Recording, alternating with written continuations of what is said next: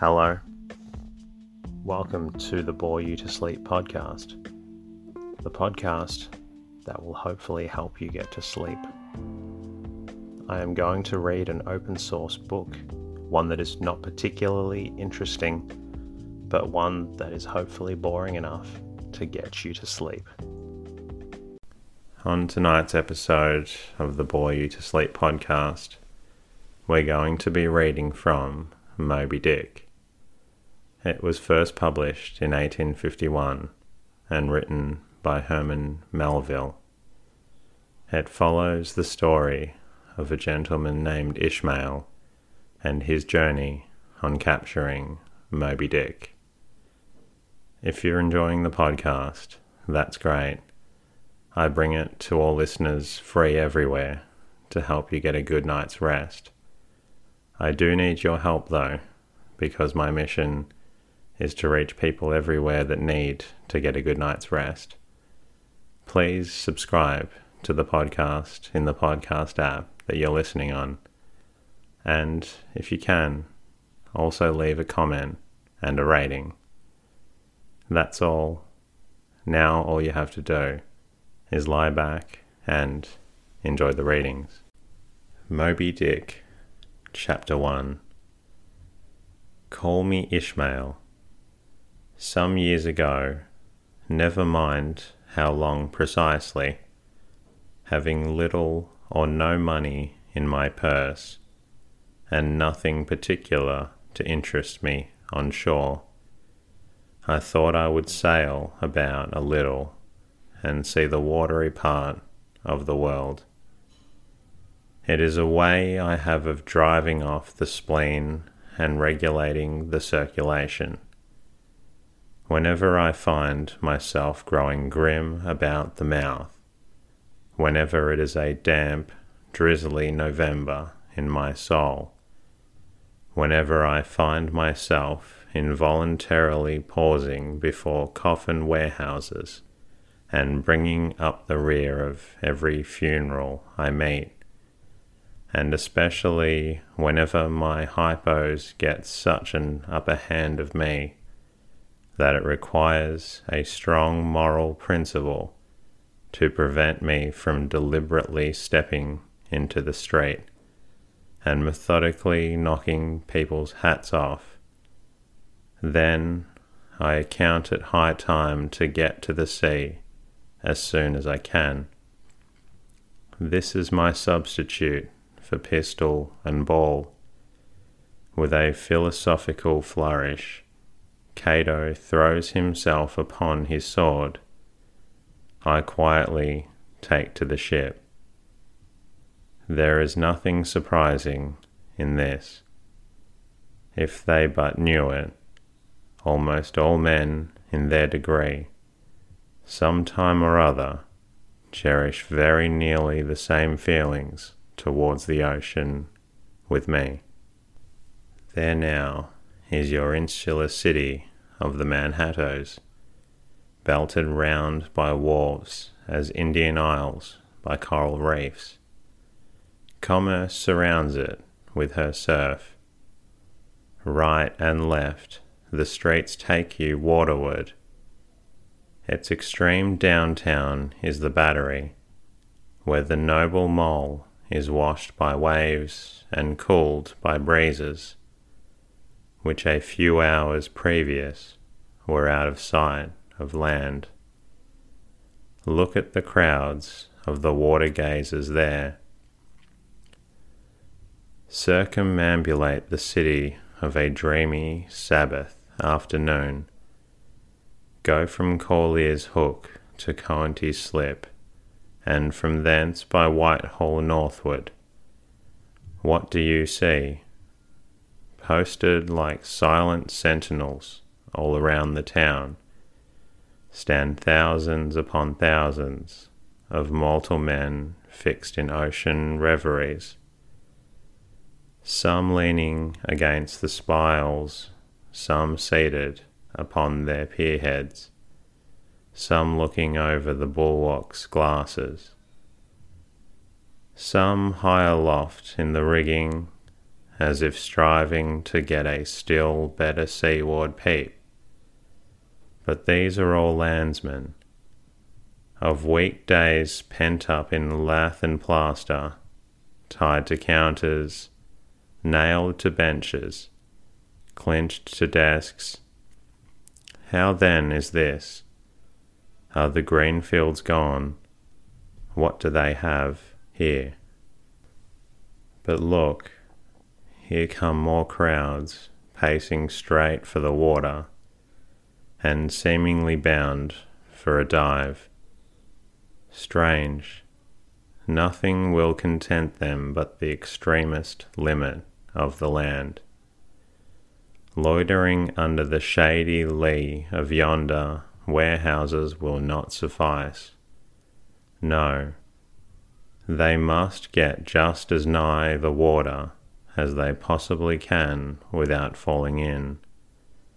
And there they stand, miles of them, leagues. Inlanders all, they come from the lanes and alleys, streets and avenues, north, east, south, and west, yet here they all unite. Tell me, does the magnificent virtue of the needles of the compass of all those ships attract them thither? Once more, say you are in the country, in some high land of lakes. Take almost any path you please and ten to one it carries you down in a dale and leaves you there by a pool in the stream. There is magic in it.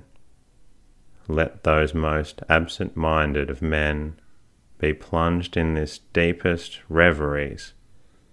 Stand that man on his legs, set his feet a going, and he will infallibly lead you to water. If water there is at all a religion, should you ever be athirst in the great American desert, try this experiment. If your caravan happened to be supplied with a metaphysical professor, yes, as everyone knows, meditation and water are wedded forever. But here is an artist. He desires to paint you the dreamiest, shadiest, quietest, most enchanting bit of romantic landscape in all the valley of Saco. What is the chief element he employs? There stand his trees, each with a hollow trunk, as if a permit and crucifix were within and here sleeps his meadow, and there sleep his cattle, and up from yonder cottage goes a sleepy smoke. Deep into distant woodlands winds a mazy way, reaching to overlapping spurs of mountains bathed in their hillside blue. But though the picture lies thus tranced, and though his pine tree shakes down its sighs like leaves upon this shepherd's head, yet all were in vain unless the shepherd's eye were fixed upon the magic stream before him. Go visit the prairies in June, when for scores on scores of miles you wade knee deep besides tiger lilies. What is the one charm wanting? Water, there is not a drop of water here. Were Niagara but a cataract of sand, would you travel your thousand miles to see it? Why did the poor poet of Tennessee, upon suddenly receiving two handfuls of silver, deliberate whether to buy him a coat which he sadly needed, or invest his money in a pedestrian trip to Rockaway Beach. Why is almost every robust, healthy boy with a robust, healthy soul in him at some time or other crazy to go to sea? Why, upon your first voyage as a passenger, did yourself feel such a mystical vibration when first told that you and your ship were now out of sight of land? Why did the old Persians hold the sea holy? Why did the Greeks give it a separate deity and own brother of Jove? Surely all this is not without meaning, and still deeper, the meaning of that story of Narcissus, who, because he could not grasp the tormenting, mild image he saw in the fountain, plunged into it and was drowned. But that same image we ourselves see in all rivers and oceans it is the image of the ungraspable phantom of life. And this is the key to it all. Now, when I say that I am in the habit of going to sea, whenever I begin to grow hazy about the eyes, and begin to be overconscious of my lungs I do not mean to have it inferred that I have ever to go to sea as a passenger. For to go to sea as a passenger, you must have the needs of a purse, and a purse is but a rag unless you have something in it. Besides, passengers get seasick grow quarrelsome, don't sleep of nights, do not enjoy themselves much as a general thing. No, I never go as a passenger, nor, though I am something of a salt, do I ever go to the sea as a commodore, or a captain or a cook. I abandon the glory and distinction of such offices to those who like them. For my part, I abominate all honourable, respectable toils, trials, and tribulations of every kind whatsoever. It is quite as much as I can do to take care of myself without taking care of ships, barks, brigs, schooners, and what not. And as for going as cook, though I confess there is considerable glory in that, a cook being a sort of officer on shipboard, yet somehow I never fancied broiling fowls, though once broiled, judiciously buttered, and judgmatically salted and peppered. There is no one who will speak more respectfully, not to say reverentially, of a broiled fowl than I will.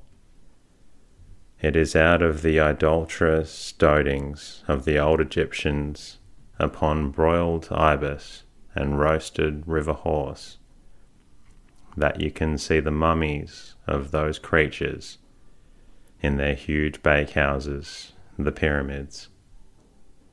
No, when I go to sea, I go as a simple sailor, right before the mast, plumb down into the forecastle, aloft there to the royal masthead. True, they rather order me about some, and make me jump from spar to spar, like a grasshopper in a May meadow. And at first, this sort of thing is unpleasant enough.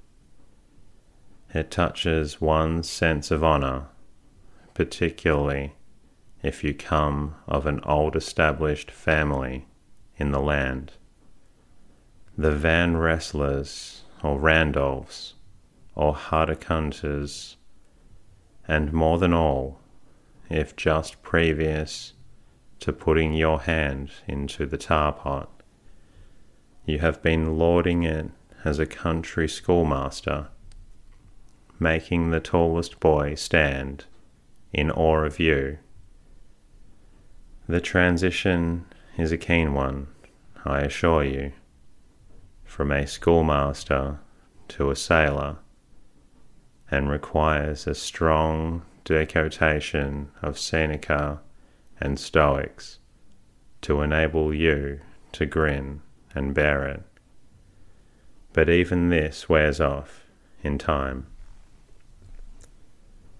What of it if some old hunks of a sea captain orders me to get a broom and sweep down the decks? What does that indignity amount to? Weighed, I mean, in the scales of the New Testament. Do you think the Archangel Gabriel thinks anything less of me because I promptly and respectfully obey that old hunks in that particular instance? Who is not a slave? Tell me that. Well, then, however the old sea captains may order me about, however they may thump and punch me about, I have the satisfaction of knowing that it is all right. That everybody else is one way or another, served in much the same way, either in a physical or metaphysical point of view. That is, and so the universal thump is passed round, and all hands should rub each other's shoulder blades and be content. Again, I always go to the sea as a sailor because they make a point of paying me for my trouble whereas they never pay passengers a single penny that I ever heard of. On the contrary, passengers themselves must pay. And there is all the difference in the world between paying and being paid. The act of paying is perhaps the most uncomfortable infliction that the two orchid thieves entailed upon us. But being paid, what will that compare with? The urbane activity with which a man receives money is really marvellous, considering that we so earnestly believe money to be the root of all earthly ills, and that on no account can a moneyed man enter heaven. Ah, how cheerfully we consign ourselves to perdition.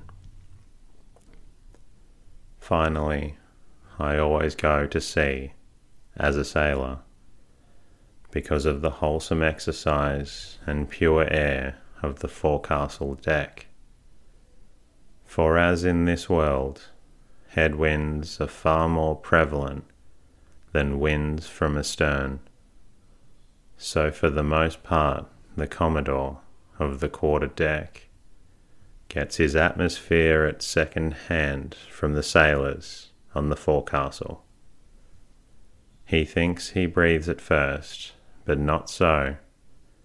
In much the same way does the commonalty lead their leaders in many other things, at the same time that the leaders little suspect it.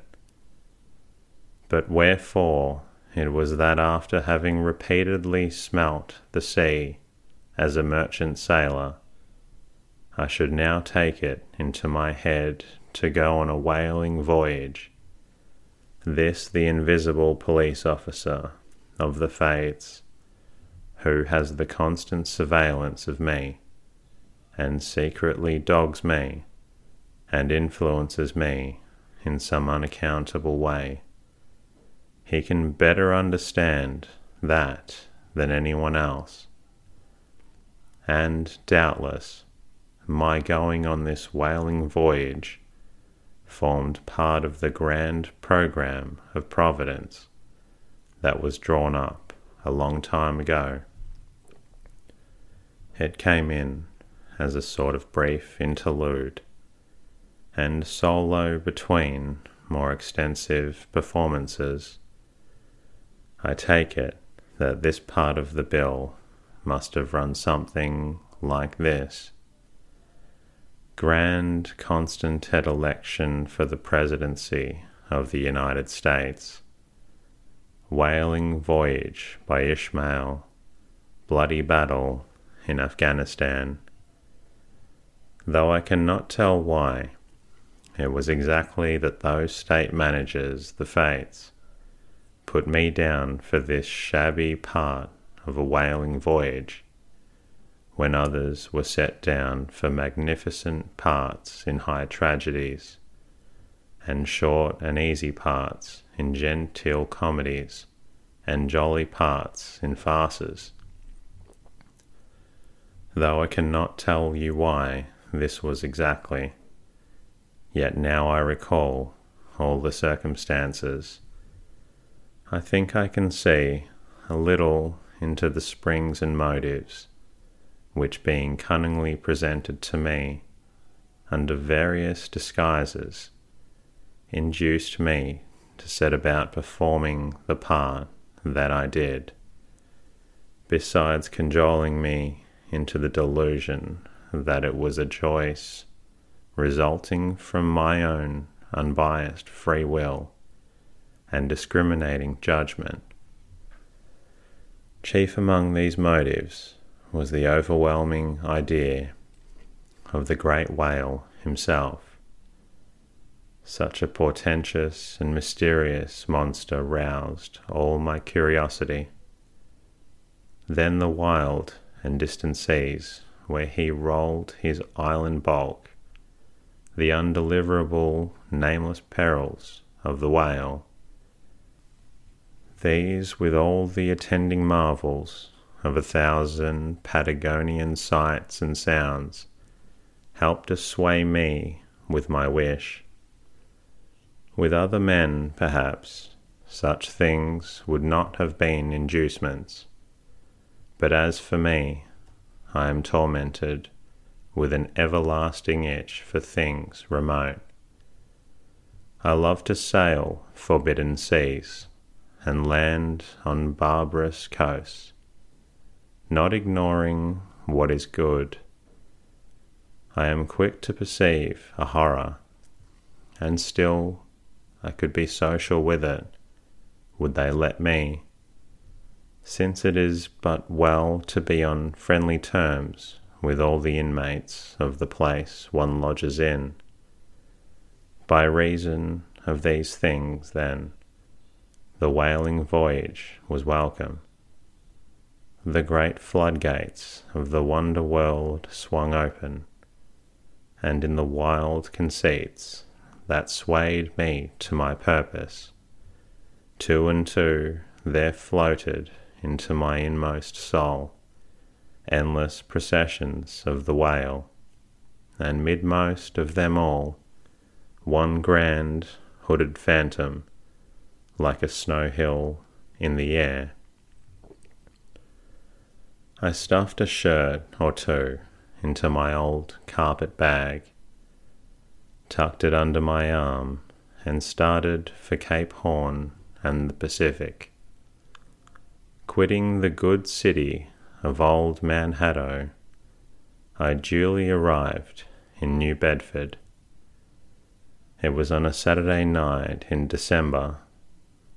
much was I disappointed upon learning that the little packet for Nantucket was already sailed, and that no way of reaching that place would offer till the following Monday.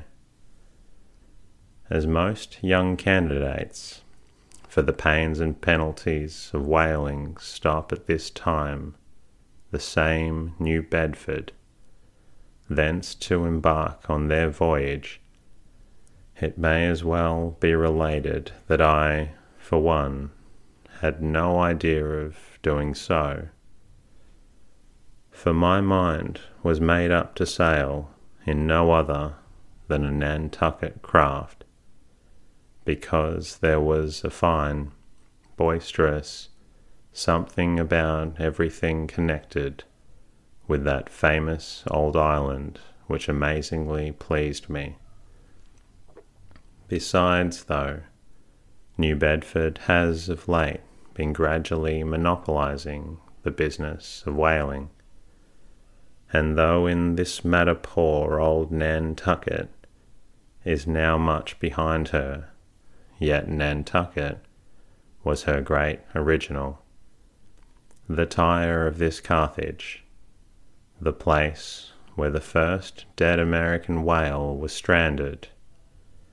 Where else but from Nantucket did those aboriginal whalemen, the red men, first sally out in canoes to give chase to the Leviathan? And where but from Nantucket, too, did that first adventurous little sloop put forth partly laden with imported cobblestones. So goes the story to throw at the whales, in order to discover when they were nigh enough to risk a harpoon from the bowsprit. Now having a night, a day, and still another night following before me in New Bedford, ere I could embark for my destined port. It became a matter of concernment where I was to wait and sleep meanwhile. And that concludes tonight's episode. I hope it's helped you feel a little sleepy. If you're still looking to get sleepy, then please listen to another episode. I look forward to bringing you more episodes. And in the meantime, rest easy and good night.